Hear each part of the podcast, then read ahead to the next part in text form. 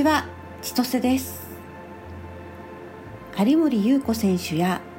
高橋尚子選手をお育てになった小出義雄さんが昨日24日お亡くなりになりました。80歳だったそうなんですけれども先日誕生日を迎えたばかりですのでもう本当にあの80歳になってすぐぐらいにお亡くなりになったということで本当に残念に思っています。すごく笑顔であと選手を信頼している人だなっていうことは画面から見ても伝わってくるんですけれどもあの小出監督に実際育てていただいて自らも指導者として活躍していらっしゃる男性からその素晴らしさも直接お聞きしたことがあるので余計に残念だなというふうに思ってしまいました。存在そのものが人をやる気にさせる人っていらっしゃるんですよね。まあ、そういう存在になりたいなというふうに自分でも思ってしまいます。口で何かを言っても人に伝わるということって結構ない気がするんですね。実際口で言った言葉じゃなくてその時のエネルギーですとかあとあ信頼されてるなとか本当に自分のことを考えてくれてるんだなっていうそういう思いが一番伝わるんじゃないかなというふうに感じます。そういう相手であれば怒られても厳しいなっていうことを言われても本当は気にならないんですよね。今現在メンタリングマネジメントというものを学んでいるんですね。メンタリングという手法では人にアドバイスをしない。本当に人の良いところだけを見出す。そういうことを学んでいます。で実際それの素晴らしさも感じていますしやりきれたらすごいなというふうに思うんですけれども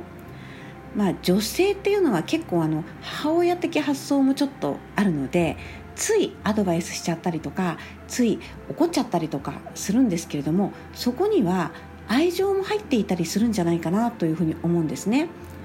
信頼するっていうことはすごく大事なことなんですけど怪我をさせないようにとか本当に大事に思っているからこそ怒っちゃったりとか厳しく伝えちゃったりっていうことも、まあ、しがちです。それが全て悪いっていうふうにも思えませんし、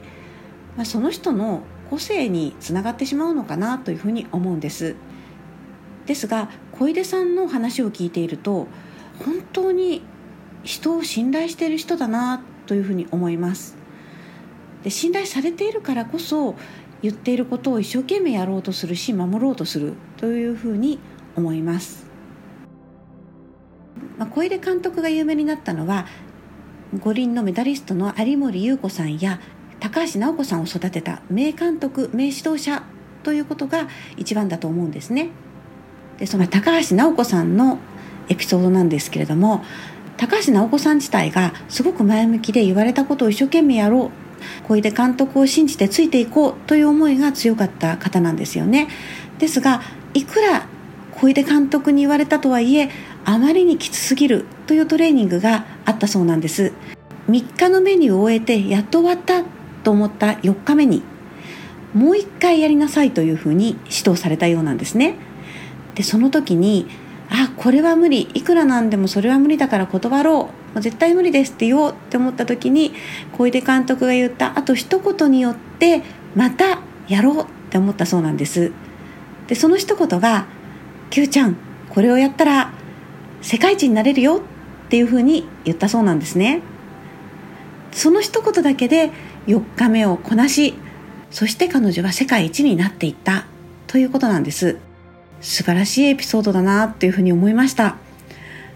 そこまで選手にやる気を出させてそこまで選手をその気にさせるそして信頼させるっていう監督もう本当に存在そのものが監督の素晴らしさなんだろうなというふうに感じました。で人ってなんとなく信頼してもらいたいと思うからこそいろいろ言っちゃったりアドバイスしちゃったりそういうことが多いと思います。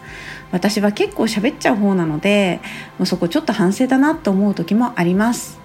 ですが信頼をしてもらえるっていうベースがないとやっぱり言葉がないと伝わらないっていう時も反面あると思います。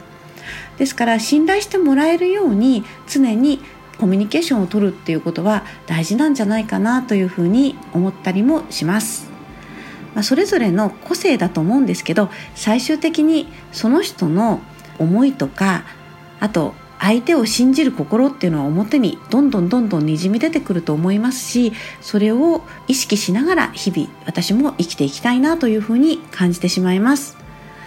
小出監督のご冥福を心からお祈りして今日は終わりたいと思います。ありがとうございました。